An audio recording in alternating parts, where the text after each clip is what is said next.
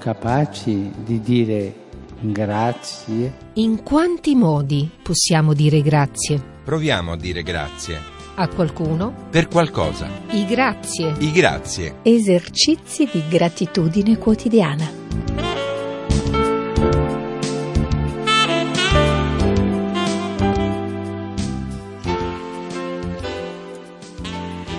Cari amici, ben trovati da Laura De Luca, buonasera. Siete all'ascolto di Radio Vaticana, i grazie, i nostri esercizi di gratitudine quotidiana. Non diciamo mai abbastanza grazie. È una parola desueta ma così importante. È fondamentale riconoscerci legati a qualcuno, dipendenti da qualcuno, non sentirci autosufficienti, padroni delle nostre vite. Allora, se è giusto ringraziare, non è giusto però pretendere ringraziamenti. Indirettamente ce lo conferma Don Bosco. Guai a chi lavora aspettando le glorie, le lodi del mondo. Il mondo è un cattivo pagatore e paga sempre con l'ingratitudine. Cerchiamo di smentirlo.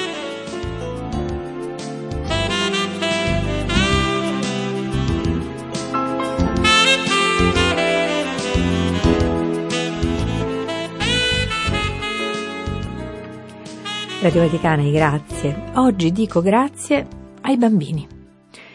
A cominciare evidentemente da quei bambini che noi stessi siamo stati, no? E di cui sempre ci dimentichiamo. Sempre, infatti, quando parliamo di bambini, di cose dell'infanzia, diciamo, tendiamo a dire i bambini fanno, i bambini dicono, come se l'infanzia non ci riguardasse, come se, se non fossimo stati tutti bambini. Quindi dovremmo dire da bambini si fa, da bambini si dice, o tutt'al più specificare i bambini di oggi fanno o dicono, eccetera. Ma i bambini, allora generalizziamo in questo caso tutti i bambini, quelli che siamo stati noi stessi, quelli che anche qualche parte di noi continuiamo a essere, davvero meritano un grazie. Innanzitutto per la sopportazione dell'indifferenza degli adulti, della fretta, della superficialità con cui magari li riempiamo di regali, ecco adesso per esempio per Natale, e invece non ci soffermiamo ad ascoltarli, a decifrare i loro momenti cupi, a incoraggiare i loro entusiasmi, i loro slanci. E allora grazie ai bambini per la loro pazienza nei confronti degli adulti, per la forza con cui sopportano dolori immensi, eh, l'intenzione di preghiera di dicembre del Papa riguarda proprio loro. Cada niño marginado, cada niño abusado, cada niño abandonado, cada niño sin escuela, sin atenciones médicas, es un grito que se eleva a Dios. Ogni bambino emarginato, ogni bambino maltrattato, ogni bambino abbandonato, ogni bambino senza scuola, senza cure mediche, è un grido che sale a Dio. In ciascuno di loro c'è Cristo, venuto nel nostro mondo come un bambino indifeso. È Cristo che ci sta guardando in ciascuno di quei bambini. Preghiamo perché ogni paese decida di prendere misure necessarie per fare dell'avvenire dei bambini una priorità soprattutto l'avvenire dei bambini che oggi stanno soffrendo. Grazie oggi ai bambini. Gesù piccino picciò, Gesù bambino, fa che venga la guerra prima che si può, fa che sia pulita come una ferita piccina picciò ma che duri poco e che sia come un gioco e fa che si porti via la mala morte e la malattia. Fa che duri poco e che sia come un gioco. Tu che conosci la stazione tutti quelli che ci vanno a dormire fagli avere un giorno l'occasione di poter anche loro partire partire senza biglietto, senza biglietto volare via. Per essere davvero liberi non occorre la ferrovia. E fa che piova un po' di meno sopra quelli che non hanno l'ombrello. E fa che dopo questa guerra il tempo sia più bello.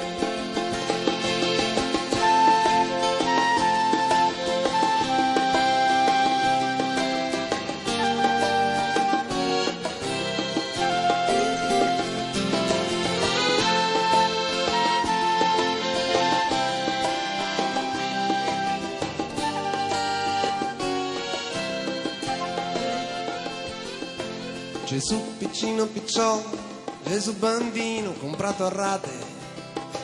Chissà se questa guerra potrà finire prima dell'estate.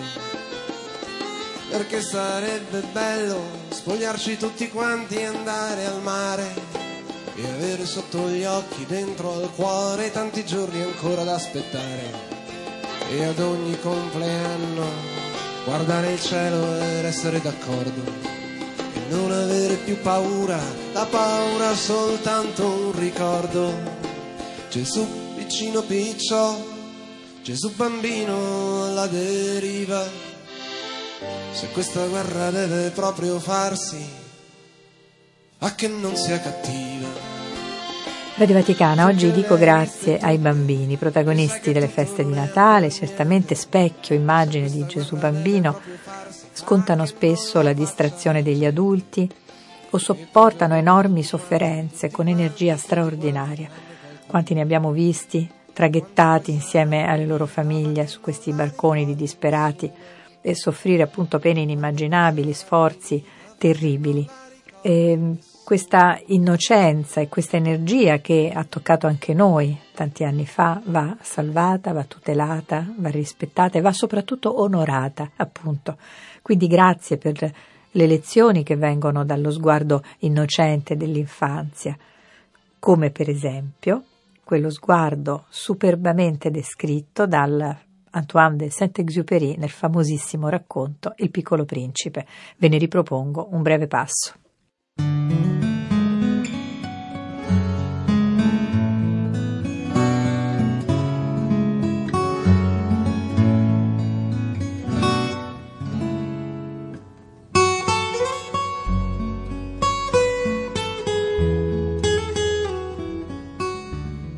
Così ho trascorso la mia vita solo, senza nessuno cui poter parlare, fino a sei anni fa, quando ebbi un incidente col mio aeroplano nel deserto del Sahara. Qualche cosa si era rotta nel motore e siccome non avevo con me un meccanico né dei passeggeri, mi accinsi da solo a cercare di riparare il guasto. Era una questione di vita o di morte, perché avevo acqua da bere soltanto per una settimana. La prima notte dormii sulla sabbia a mille miglia da qualsiasi abitazione umana. Ero più isolato di un marinaio abbandonato in mezzo all'oceano, su una zattera dopo un naufragio. Potete immaginare il mio stupore di essere svegliato all'alba da una strana vocetta. Mi disegni per favore una pecora. Cosa? Disegnami una pecora. Balzai in piedi come fossi stato colpito da un fulmine. Mi strufinai gli occhi più volte guardandomi attentamente intorno e vidi una straordinaria personcina che mi stava esaminando con grande serietà. Qui potete vedere il miglior ritratto che riuscii a fare di lui più tardi, ma il mio disegno è molto meno affascinante del modello. La colpa non è mia, però. I grandi mi avevano scoraggiato, quando avevo sei anni, nella mia carriera di pittore e non ho mai imparato a disegnare altro che serpenti boa dal di fuori o serpenti boa dal di dentro. Ora guardavo fisso l'improvvisa apparizione con gli occhi fuori dalle orbite per lo stupore.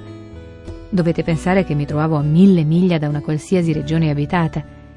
Eppure il mio ometto non sembrava smarrito in mezzo alle sabbie, né tramortito per la fatica o per la fame o per la sete o per la paura. Niente di lui mi dava l'impressione di un bambino sperduto nel deserto, a mille miglia da qualsiasi abitazione umana. Quando finalmente potei parlare, gli domandai: Ma che cosa fai qui? Come tutta risposta, egli ripeté lentamente, come si trattasse di una cosa di molta importanza: Per piacere, disegnami una pecora. Quando un mistero è troppo stupefacente, non si osa disubbidire. Per assurdo che mi sembrasse, a mille miglia da ogni abitazione umana e in pericolo di morte, tirai fuori dalla tasca un foglietto di carta e la penna stilografica. Ma poi ricordai che i miei studi si erano concentrati sulla geografia, sulla storia, sull'aritmetica e sulla grammatica e gli dissi un po' di malumore che non sapevo disegnare mi rispose. Non importa, disegnami una pecora.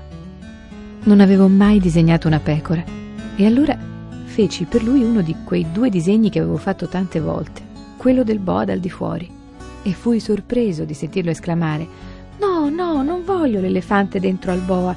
Il boa è molto pericoloso e l'elefante è molto ingombrante. Dove vivo io, tutto è molto piccolo. Ho bisogno di una pecora. Disegnami una pecora. Feci il disegno. Lo guardò attentamente e poi disse: No, questa pecora è malaticcia, fammene un'altra. Feci un altro disegno. Il mio amico mi sorrise gentilmente, con indulgenza. Lo puoi vedere da te, disse, che questa non è una pecora, è un ariete, ha le corna. Rifeci il disegno una terza volta, ma fu rifiutato come i tre precedenti.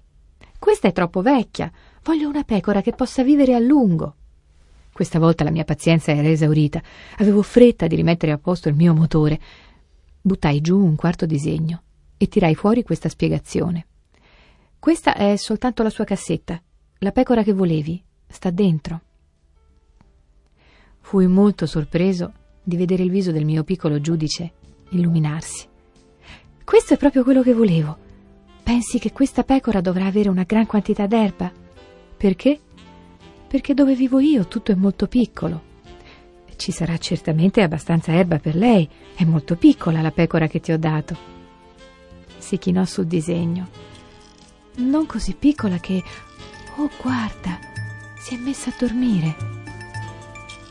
E fu così che feci la conoscenza del piccolo principe.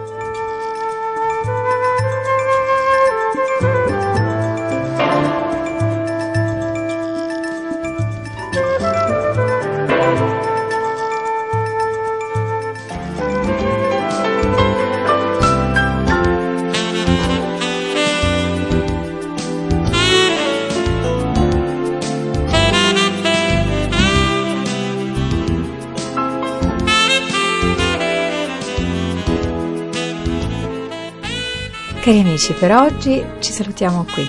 Oggi ho detto grazie ai bambini, ai bambini che siamo stati, ai bambini che guardiamo troppo spesso con distrazione, che parcheggiamo davanti a un computer, a un televisore, ai bambini che subiscono violenze inenarrabili e restano vivi e restano bambini, ai bambini che neppure arrivano a nascere anche e a quei bambini che preferiscono immaginare una pecora piuttosto che vederla disegnata con tutti i dettagli, come nel Piccolo Principe di Saint-Exupéry. Insomma, grazie per l'innocenza, per la meraviglia, dovunque resista nel mondo. E grazie, se volete, tornano domani alla stessa ora. Ciao!